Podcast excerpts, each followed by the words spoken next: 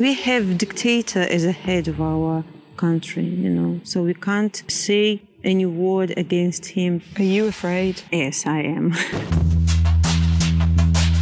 Hey, this is Matt. Just wanted to welcome you back from our COVID break. Today I had Alexander Herasimenka. He is a political scientist affiliated with the University of Westminster in the UK. We actually had him on a little bit over a year ago. And today we talked about the events going on in Belarus. I think that what Lukashenko been doing over the last couple of months, once he saw the whole the whole story about uh, dissatisfaction with his rule that definitely been clarified to him by his aides. He've been actually building a military cabinet. He, clearly, he been preparing to rely on them until the very last drop. You're listening to the Slavic Connection, brought to you by the Center for Russian, East European, and Eurasian Studies at the University of Texas at Austin. Меня зовут Светлана Тихановская. Я кандидат в президенты Республики Беларусь.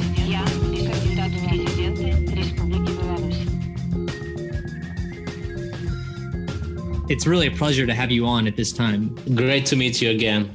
For a lot of people in the United States in particular who don't know the first thing about Belarus and really get so few chances to engage with it, this has really taken them by surprise. This presidential campaign and how tense it is. But I guess the first question I would have is how long have people in Belarus felt that this election would be a momentous event? I think people of Belarus did not expect much from this election even three or four months ago but something happened in spring and this something i would uh, first of all say it's it's covid happened and very weird response of the belarusian government to the covid pandemic perhaps was one of the key triggers that this time changed things so you you think that the coronavirus is one of the key factors that has weakened lukashenko yeah i think actually there are three main triggers that really influence the current dissatisfaction uh, with the government and the current way of protest uh, in Belarus, which is very unusual for this authoritarian country. So the first I already mentioned is COVID pandemic. It's emotion. It's what provided emotional response. The second one is this window of political opportunity for anyone to express that dissatisfaction, which is election. We have elections in Belarus every five years, and this is when politics happens. And uh, finally, it is how people started consuming media differently over the last three, two years.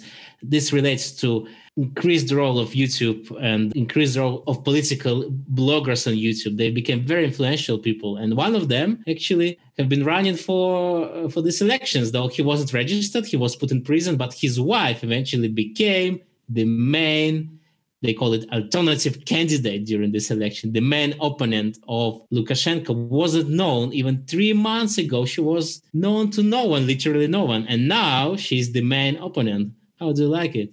I was just wife and mother. I was absolutely happy with my life.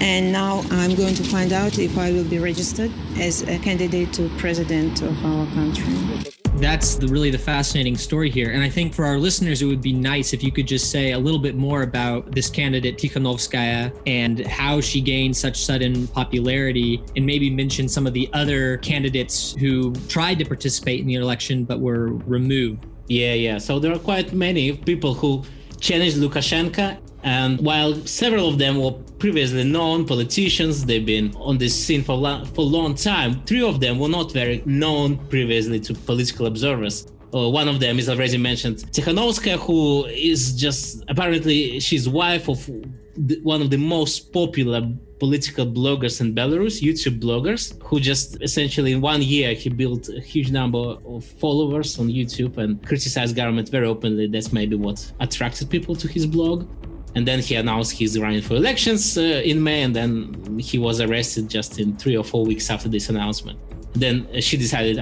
she said, "I'm gonna then run for elections. I'm gonna try to be registered," and she uh, she got registered.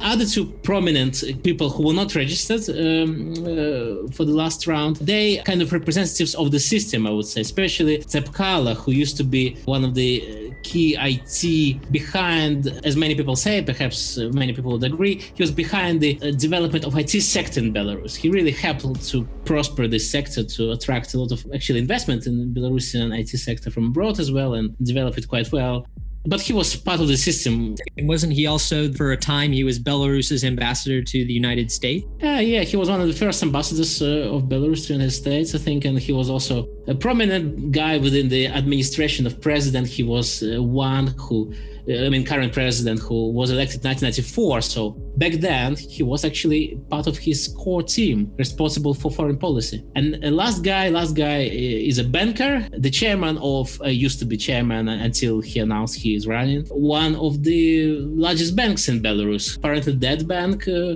is owned by Gazprom, which is the Russian company that uh, sells gas around the world. Right. And you bring up Russia Russia played a large role in Belarus, uh, you know, as far back as we can remember.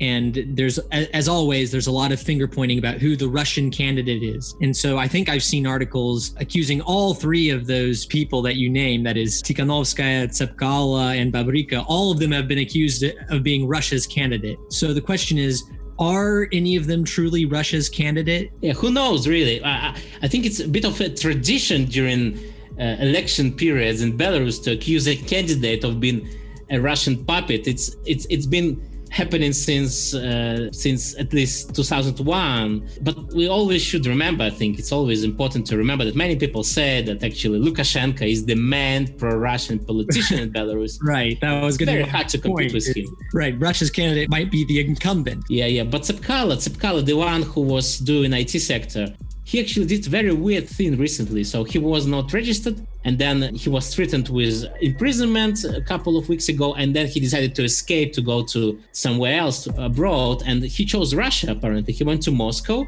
and then he went to Kiev in Ukraine, did a bit kind of a tour uh, around neighboring states, and from Kiev he issued a statement inviting Putin to kind of address anti-Russian policy in Belarus, which is a very unusual step something similar had happened uh, in 2014 before the Crimean and the Donbass stories in Ukraine. So many people would were quite surprised with this move by Tsepkalo, but it's it's perhaps a minor story. And I, I think we can't bring up, you know, the whole question of who's Russia's candidate without immediately jumping to this story of the Russian mercenaries. So, one of the other main twists of this presidential campaign has been the appearance of uh, Wagner mercenaries in Belarus. And of course, the whole cover story was that they were in transit, but they couldn't seem to keep their stories straight. Some said they were going to Africa, others Syria, others Venezuela. And Lukashenko has accused them of being sent to destabilize the country or probably more likely secure the country in case things boil over in the aftermath. So I know that there's a lot of competing theories. Some people say that the Kremlin really did send these mercenaries. Others say that Lukashenko came up with it himself in kind of an improvisation. I, I think you, we can be agnostic as to which version is true. And you, you can comment on that if you'd like. But what I'm really interested in is who does that story help in this election?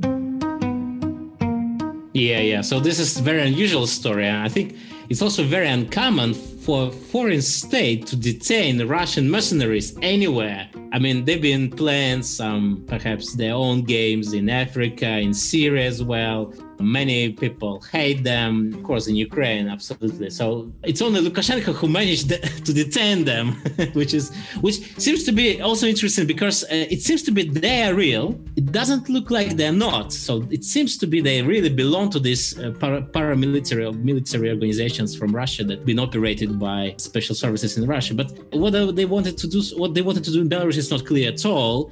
And it seems like I think Lukashenko tried to benefit from it. Uh, otherwise, he wouldn't really order to arrest them. So he tried to benefit. I don't know what is the effect. I'm not sure whether he really gained anything. It seems like that majority of people, both people who are actively protesting his rule, and it's very unusual level of protest. We have a very rich protest culture, but it's still in terms of numbers. Over the last 10 years, we didn't see that kind of numbers these people uh, they don't really much care about Russia or anything, and it's actually a bit worrying me as well because like I think actually if, if they were real guys, real Putin sort of uh, mercenaries sent to I don't know deal with Lukashenko in a way Russians or Soviets dealt, for instance, with Afghan president in 1979.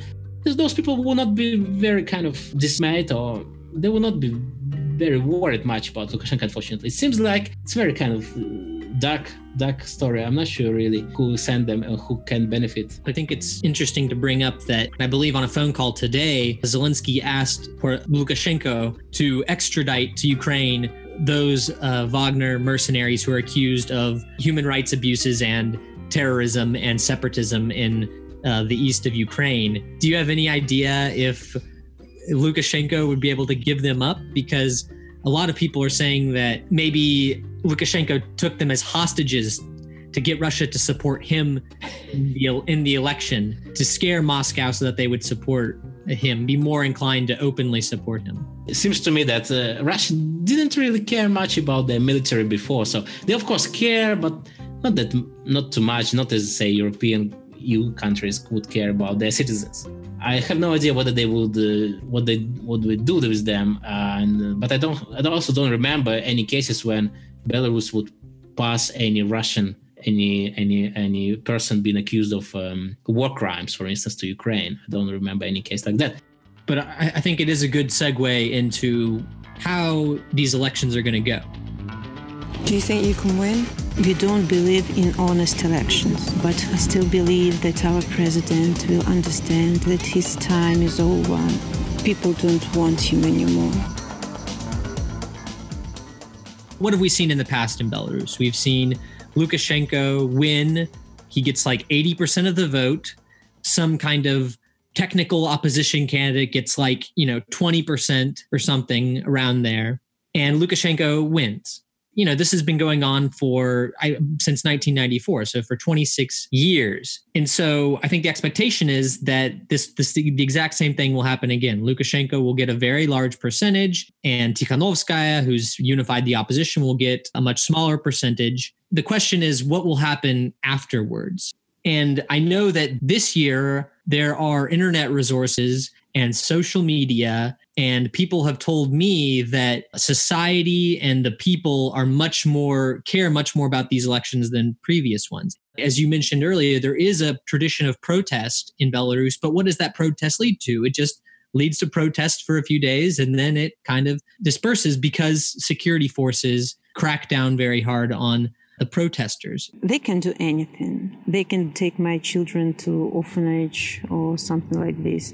Maybe we are having uh, illegal meeting here. Who knows?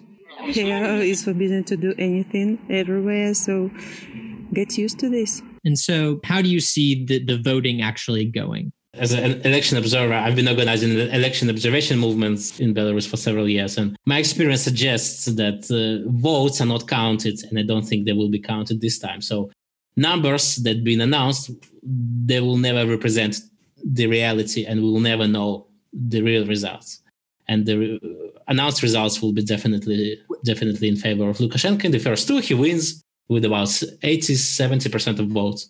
But will the all of the new monitoring tools? So I've seen one that a friend sent me called Zubr, and it's it has literally every single voting place in the country. It has all the members of the voting commission. It has a very um, user friendly system to log complaints and file them.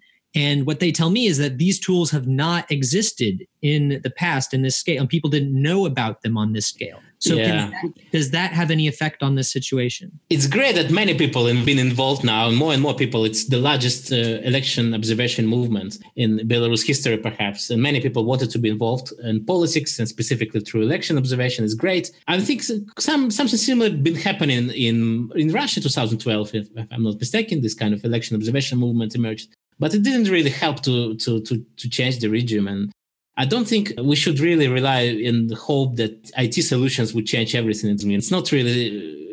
I'm afraid it doesn't really change much in authoritarian countries. I'm a bit skeptical. I think people should change. It's great that they go and see elections with their own eyes, not sit in front of their monitors, but just go and see and that's what maybe uh, helped them to change. And that's what important afterwards you see. Upon seeing this stuff in their own eyes it, it really affects your uh, how you think actually about the country. It's really affected me as well i believe many people.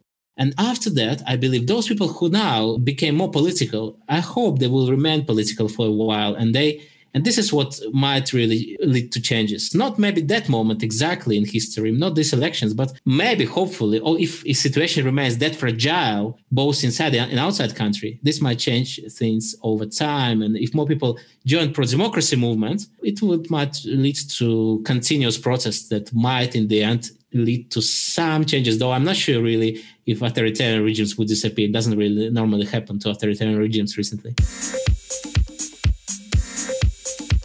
So Tikhanovskaya has said she's been very careful in her statements about what should happen during and after these elections. She said you should only come out on the final day of voting preferably towards the end of the day. And the idea is to show the masses of people who truly support her. And she's been organizing and she's made very careful statements about what should happen after the election, which is that people should defend their votes. We know that in Belarus, making calls to go to the Ploshchad, to the square or the Maidan is uh, against the law in Belarus. And even for calls to do that kind of thing, they've in the past preemptively arrested uh, politicians and activists. So, how do you imagine these very first few days after the election going? Yeah, yeah, it will be very interesting days, I think, especially nights after election, because we have this tradition after each election, Belarusian people go on the squares or at least one square in Minsk and try to stage a protest. Normally, it's been dispersed, but it depends really. 2006, as you mentioned, there was quite interesting movement. I've been part of it as well, and it was quite positive, optimistic, though, though unfortunately it failed as well. So there might be many scenarios. I think what we see this time, what we didn't see before, it will be large protests, not just in main capital, but also across the country in, in smaller towns, smaller cities. And maybe we might see like not one, but 30 protests. And that would be something very difficult and challenging to deal with for the government, for the police.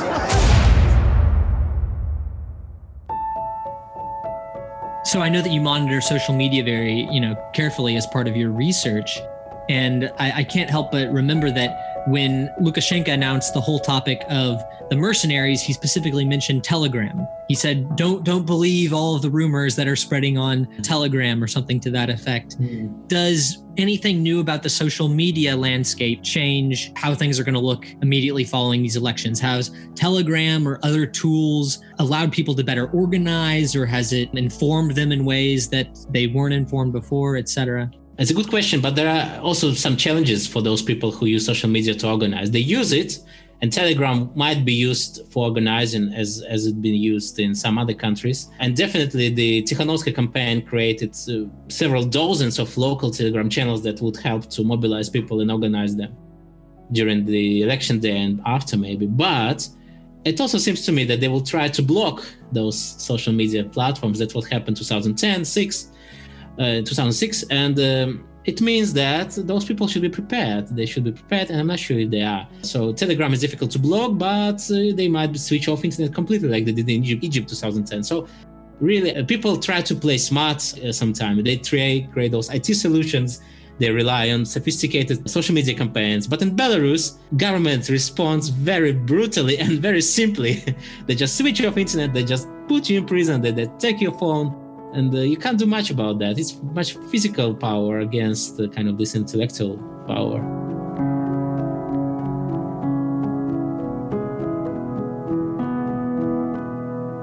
in Ukraine, social media was key to Zelensky's rise in such a kind of shocking and, and new way. His Instagram, his Telegram tactics did you believe that the new novel or new strategies used by the Tikhanovskaya campaign played any role in her popularity, or is it more related just to these structural reasons, Belarus's stagnation and tired of the president, or do you think that again the, these new media strategies play a role? And do you see any similarities between Tikhanovskaya and Zelensky? Yeah, I do see similarities, but maybe not in technology, not in how they use technology, though it might be simple, but it's similar across the countries. What also makes it similar, as well as Ukraine's story, Tikhanovskaya story and stories of actually many other recent politicians that risen to power over the last five years, I would say.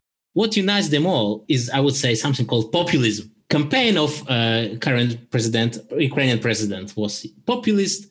Uh, campaign of Tikhanovskaya's husband, who sort of passed on his charisma to her once he got arrested. His videos, his content is very populist content as, as well as many other political bloggers in Belarus. So I think that's what unites them. It's simple messages. They're emotionally driven, emotionally charged, and they're not really offering any solution. They just criticize the government or they just uh, make it very broad statements that are not really about uh, any uh, offering any ideas and any paths towards the future. I also wanted to add something on platform case. Uh, as I mentioned, I think YouTube for Zelensky, it was Instagram that really became one of the hugest platforms that he, he used and attracted a lot of attention. For Belarusian, current Belarusian sort of leading political opposition voices, it's YouTube. And I think that's what uh, really signals huge change in media system in Belarus. So previously, 70% of people in Belarus watch TV, consume TV every day, get news from TV, and this TV is totally state control. Now this monopoly of state being broken and this this what happened over a couple of years. And in similar to zelensky you see it's a video content that really really uh, is really important and is getting closer to people is very easy. It's not text as it used to be before. Social media were around for a long time but this time video became so easily available downloadable cheap smartphones uh, is available to everyone. So it means it's much easier to access people through those platforms. That's what really makes it similar to case of Ukraine in a way returning to this post-election situation in Belarus, do you anticipate Tikhanovskaya continuing to hold meetings and asking people to film her on social media and spread the continued protest on social media? Is that kind of what you see as her next move? Yeah, yeah. Well, I really hope she will. And I hope as many people as possible would stay. That's what happens every election period. So upon elections, more people join. It used to be political parties. These days, it would be some kind of movements perhaps emerge from it. Another candidate offered, already announced another campaign to return to the constitution of 1994, so the first constitution Belarus ever had as an independent country. It's also a good idea. I think it would be great if more people join those movements.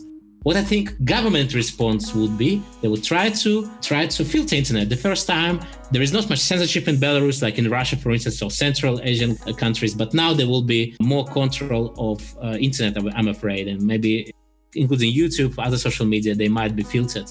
And that's why it's important uh, for people who joined also to kind of remain active and follow those candidates on other platforms might be. It's also important. You see, also government tries to arrest now people who administer, who administrators of social media accounts of those of that movement that emerges. And interestingly, it doesn't really help anything because once they arrest one administrator, 10 emerge immediately who would keep on doing the same job. So it, it, it's interesting to see it because this was my theory I, I came up a couple of years ago, and now it's been proved.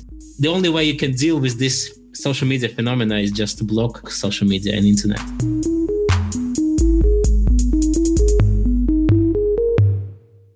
So, after these elections, when the protests start, do you think that the Kremlin could be acceptable to Tikhanovskaya becoming president? Because one thing that I did see is that her husband and I, some of the other right uh, Babaryka and the other Tsepkalo, what I've read is that they're less anti-Russian as some of the Belarusian opposition members have been in the past. So their anti-Russian stance is a little bit softened. Is, yeah. is that is that correct? Yeah, it seems like yeah, it seems like most of those people who are now leading this movement they are less anti-Russian.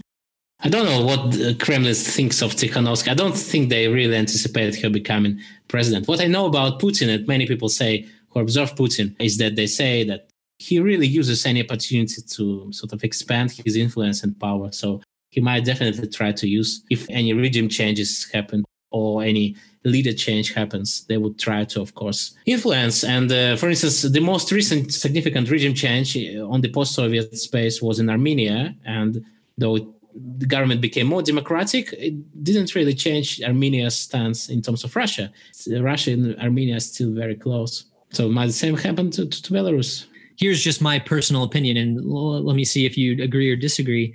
I think that the the Armenia analogy doesn't work for, for Belarus. And the main reason is that Belarus is a Slavic people right on their geopolitical doorstep between them and Europe. And because their cultural traditions are so similar that Lukashenko's dictatorship being falling and being discredited would in a way discredit Putin's own political system because they're they're dictatorships that are so similar. For that reason, they, they wouldn't just let Lukashenko go so easily. Well, what do you mm. think? I'm really not sure to what extent they really perceive Belarus in Kremlin as still fully independent. Lukashenko is a product of 90s, yeah? And there were so many leaders, local leaders in Russia, like powerful leaders, who've been remaining in power in Russia since 90s. It seemed like it would be very difficult to remove them. Like, for instance, Tatarstan president Shaimiev, yes? Or Aman Tuleyev in Kemerovo. So those people seem to be, they really helped actually Putin to come to power 20 years ago. So, or even been opposing him coming to power. They were very powerful and they managed to get rid of him. And they really ruled their small regions very much like Putin rules across countries. So they were authoritarian leaders. And I think it's not a problem for Putin to remove another authoritarian guy, whether he's inside country or bit outside, like on you say, on you say on the doorstep, not really outside your house, just sort of on the doorstep, like Belarus might be viewed from Kremlin. So I think for Putin, it's it's more like you know the the Highlanders the Highlander slogan is only one should remain. Yeah, only one. Uh, there is couldn't be only one ruler of the post-Soviet space, and it should be Putin definitely from his view.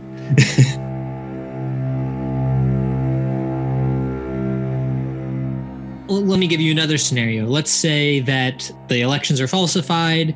Uh, Tikhanovskaya brings her supporters out it's kind of it's the largest uh, protest that Belarus has ever seen in cities across the country. What does Lukashenko do? He uses the security forces to violently suppress them, including with blood. I don't know if you saw this comment, but the candidate who was barred, Tsepkalo, from Ukraine yesterday said that Lukashenko will not use violence against his own people if they come out massively enough. He'll probably flee to Venezuela. so, why do you think Tsepkalo would make that statement? And do you think that Lukashenko would flee Belarus if the protests were large enough, similar to something like we saw in Ukraine with Yanukovych? I think that what Lukashenko been doing over the last couple of months, once he saw the whole the whole story about uh, dissatisfaction with his rule that definitely been clarified to him by his aides he's been actually building a military cabinet. He, the new government he just appointed a couple of months ago. It's clearly sort of military style government. And what he was doing a couple of weeks uh, before the last day of, uh, of the campaign he'd been visiting all types of military establishments military bases, police bases, meeting chiefs of security. Clearly, he been preparing to rely on them until the very last drop. I hope it will never get to that scenario but if it if there would be any sort of harsh conflict it he would rather act like gaddafi rather than just like tunisian president for instance ben ali i think he really going to stay in belarus until his last drop, unfortunately, it seems to me. Though, of course, it might be different, but it doesn't look like it can be different. I don't know what Tsepkalo thinks, so he gonna go to Venezuela. I mean, his friend who been ruling Venezuela is already dead. I don't know who gonna meet him there. Right. I think it's the the idea is that like where can Lukashenko flee to? And he wants to build this perception that that's what Lukashenko should do yeah, when yeah. Uh, these these protests start. По телевизору вам не покажут, что абсолютное большинство против нынешней власти и хочет нового президента. Но это правда, но это но правда, это но это правда, но это, но правда. правда. I have a friend I was speaking to, and her objective opinion is that Lukashenko will no longer be president by the end of the year. I mentioned I mentioned that I've been part of process movement and uh, a large large kind of a tempo of revolution 2006. That was my very sincere thought in 2006. I thought that he won't remain until the end of the year. And it repeats again and again. And I think that on the one hand, Belarusian regime been stable for a long time, very stable. At the same time, we know authoritarian regimes can collapse very unexpectedly and very, very, very fast. In, in other words, anything can happen. He might remain president, he might not. Definitely, his chances to remain president been decreased over last month. So it will be very interesting to see and to follow events in Belarus. I, I appreciate that answer. If I could, I would like you to get maybe slightly more concrete. I have seen the video of Lukashenko's talks with Zelensky, and they were very friendly. It seemed to me that Lukashenko might realize that you know times are changing, and look at what's happening in, in neighboring countries like U- Ukraine. So, do you think that his response was not that, oh, I should prepare for you know the democratic future of Belarus, but instead, let me prepare to prevent what happened in Ukraine from happening in in Belarus? And then I guess how does all of that affect again your percent chances of how you think he ends up? Does he realize that peaceful change of power through elections can happen and that, that it's normal? I think Bill, uh, Lukashenko been preparing for what he calls color revolutions for many many years and today i think one of his officials said that we had six color revolutions or attempts of color revolutions in belarus every time after elections they attempt to have a color revolution though i'm not sure it's true but uh, i think he he doesn't really see himself as a democratic leader in a democratic state and he communicates with zelensky only because he he should but perhaps he actually found more affinity with poroshenko it seems like because they at least met more often. So in terms of percentage i don't know really because i think uh, percentage is low really. It's not it's not high. It's it's never like mm, even above 10%, I think. In terms of it can happen, it's a very particular time period. Though it definitely will happen one moment. But again, I'm not really sure that change of president in Belarus would change the whole regime system. In fact, it's more likely that it won't. That's what really worries well, me the the other thing I talked about with my friend is who would replace Lukashenko? How could he leave but his regime system change? Are you talking about young Nikolai taking his place, or are you talking about like uh, the head of the KGB or the security services or a, a general? How could Lukashenko leave without his regime system falling? what I think uh, will happen if he goes, he steps down. We had a couple of cases of that in Zimbabwe, recent change of power and in fact they were actually supposed to be friends with Mugabe. Changing change of power in Kazakhstan, those things happened just very quietly and controlled by the elites, and elites would like to remain in power. So definitely the, within the government, there are several figures who've been preparing uh, themselves for these roles, and they might be very happily to take on.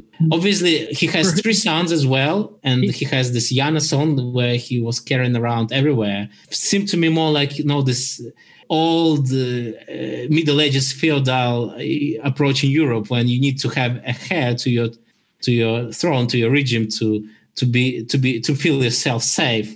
So similar maybe was a Lukashenko approach but yeah but i think there are there are many there are many people who are ready i think to to become next lukashenko. Maybe first soft lukashenko less uh, less uh, um, confrontational who would impose uh, lockdown uh, for covid who would uh, maybe get better relationship with everywhere around the country. But eventually they would just strengthen the region because the system this this system cannot get any other design but authoritarian system, I'm afraid. So your perception is that a system like that could continue to exist for a long time. So for 20, 30 years, yes.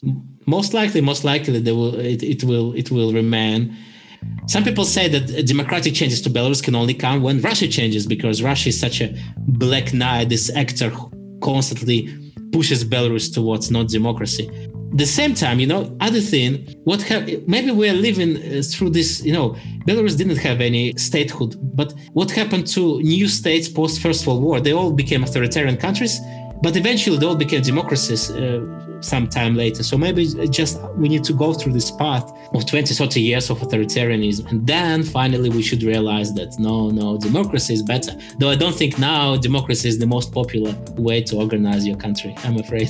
What's so interesting to me is how the Belarusian elites and people don't kind of see democracy as the next step of historical progress, almost like in a Hegelian way. I mean, Belarus does have some democratic traditions. I know that there was a, a state in 1918 called the Belaruska Narodna Respublika, like the Belarusian People's Republic, which was like a aspirationally d- democratic state. I mean, how is democracy talked about within the the state's ideology today? Clearly, democracy isn't of any value for the state ideology of Belarus.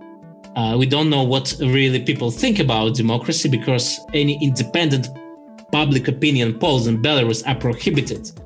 So there are no reliable polls that would tell what people really think. What do they want democracy or not, what they mean by democracy if we talk about democracy. So, and many people would say that people who now participate in the current movement they just want a change of the of the head of state rather than the system, and that's what really worries me. Is that is that the sense that you get from Tikhanovskaya example? It, this is the sense I get from observing the streams of from from her and similar similar protests that been happening around country. So if that's the case, then you could see a scenario where Tikhanovskaya would be acceptable to the Kremlin because she doesn't want to actually change the system. She's just calling for the change of the head of state. Here, perhaps it would not be correct because she actually calls for change of the, the president. So she says if she's going to elect, be elected, she will stay for six months and then there will be new elections. But within these six months, only old people, only old elites would remain in power. So my question is, if those people remain in power, those people responsible for all the falsifications and all fraud during previous elections.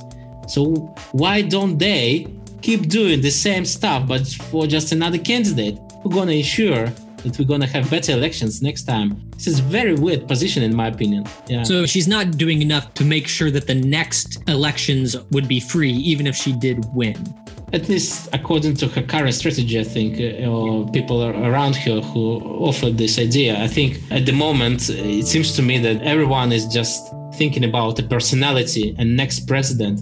Think it's a wrong position. What we need to think about is a next constitution, the next political elite who gonna, and it should be very different. We shouldn't repeat the mistakes of previous that we had after Soviet, post-Soviet, uh, immediately post-Soviet years when we didn't change elites mostly.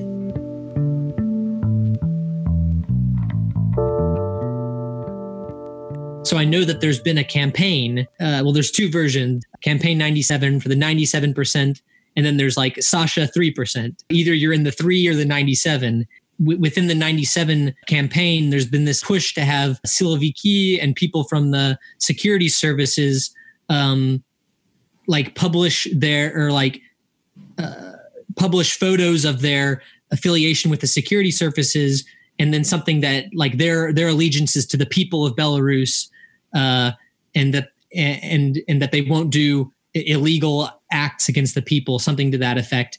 And the Tikhanovskaya campaign has uh, on her on on the stump during her campaign has said has told uh, uh, army and police people to not commit um, illegal illegal acts against the people because you will be tried in the in the new Belarus and so on. Do you see a scenario where police forces or security forces begin to defect and support the, the protests because that's been a key element in a lot of revolution as we as we know. Yeah well it will it's always happening. And this type of kind of photos when security forces swear allegiance to the people it's always been happening previously in belarus as well. Not big numbers and not big numbers this time as well. Um, and uh, well that's what many people hope for. There will be this kind of people the police won't crash on on dissidents, on protesters if a huge protest happens. Well, I'm not sure if it really can happen in Belarus. It seems to me there is no any case in Belarusian history when they would act differently under Lukashenko. So why they should act differently now, I'm not sure. You don't think that those efforts or def- for defections have been happening in large enough numbers to make any difference. no no no not not large enough numbers indeed. We need uh, if i if we see like hundreds and thousands of posts of those people or from police who says i'm not going to crash on people then yeah it will be the case. For us western observers what are what are the resources that you would recommend for those people who are interested and want to follow this? You know that I would recommend my favorite Radio Liberty, Radio Free Europe, there's a wonderful English language Telegram channel that does English language posts all about the latest developments in the protests. But I was wondering if you had any other thoughts. I think actually uh, recently more mainstream media, Western mainstream media report on this.